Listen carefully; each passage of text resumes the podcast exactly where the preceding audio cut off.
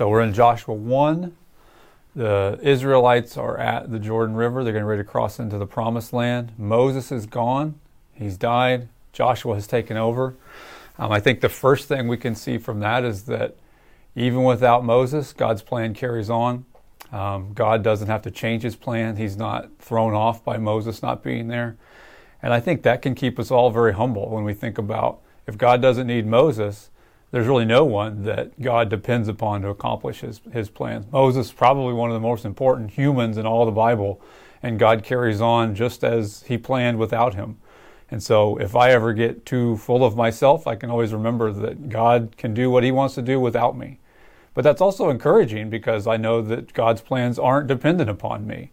So if I see things that I'm involved in that I know are much bigger than me, that's good to know that God's plans are going to go forward because He's the one that's doing it. Just like here in in this in this section of Joshua and in this stage of Israel's history.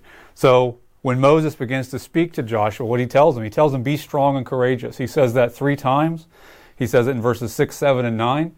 And then at the end of the chapter, the people say, we, we, we need to be strong and courageous. So that those two words are used over and over again.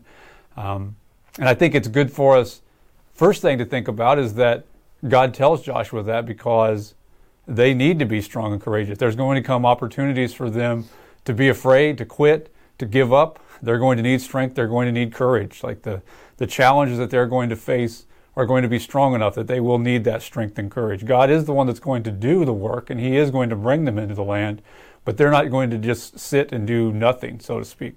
God, they have to have that strength and that strength and that courage to go forward. Um, and so then we think, well, when God tells him to be strong and courageous, what does that mean exactly, or what does he need to do? The first thing we might think is that Joshua might be might need to go learn um, military tactics or learn how to fight with weapons because they're going to go in and they're going to have to fight battles, and um, he needs to learn how to lead an army well. But that's not what God tells Joshua at all. He tells him to remember remember the law that I gave Moses, learn that, observe that, and that's what you need to do. That's the that is that is all he's told to do. He doesn't have to learn anything else or do anything else. Um, he's just told, remember that law, observe it, don't turn away from it to the left, to the right. And if you do that, then everything's going to be good.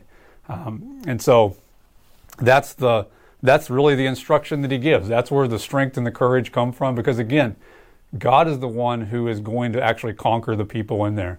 They're not going to conquer the people on their own strength. They're not going to conquer the people by just outsmarting them in some way they, it's going to happen because of God's power.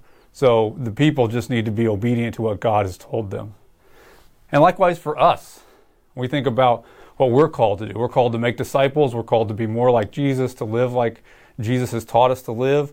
Um, we need to be strong and courageous as well, because just as these people, the people getting ready to cross into Israel or into the promised land, um, will have opportunities to give up opportunities where we're going to need to be courageous and strong. So it's important for us to have the same the same mindset that what we're called to do is based on God's power, but it's also there's also a place where we need to be strong and courageous as well. And likewise, just as the people here, the same instruction would be for us. Follow follow the way, the teaching that Jesus taught us to live. That's what that's what we need. That's where we're going to get the strength and the courage because we don't make disciples on our own power. We don't become like Jesus in our own power.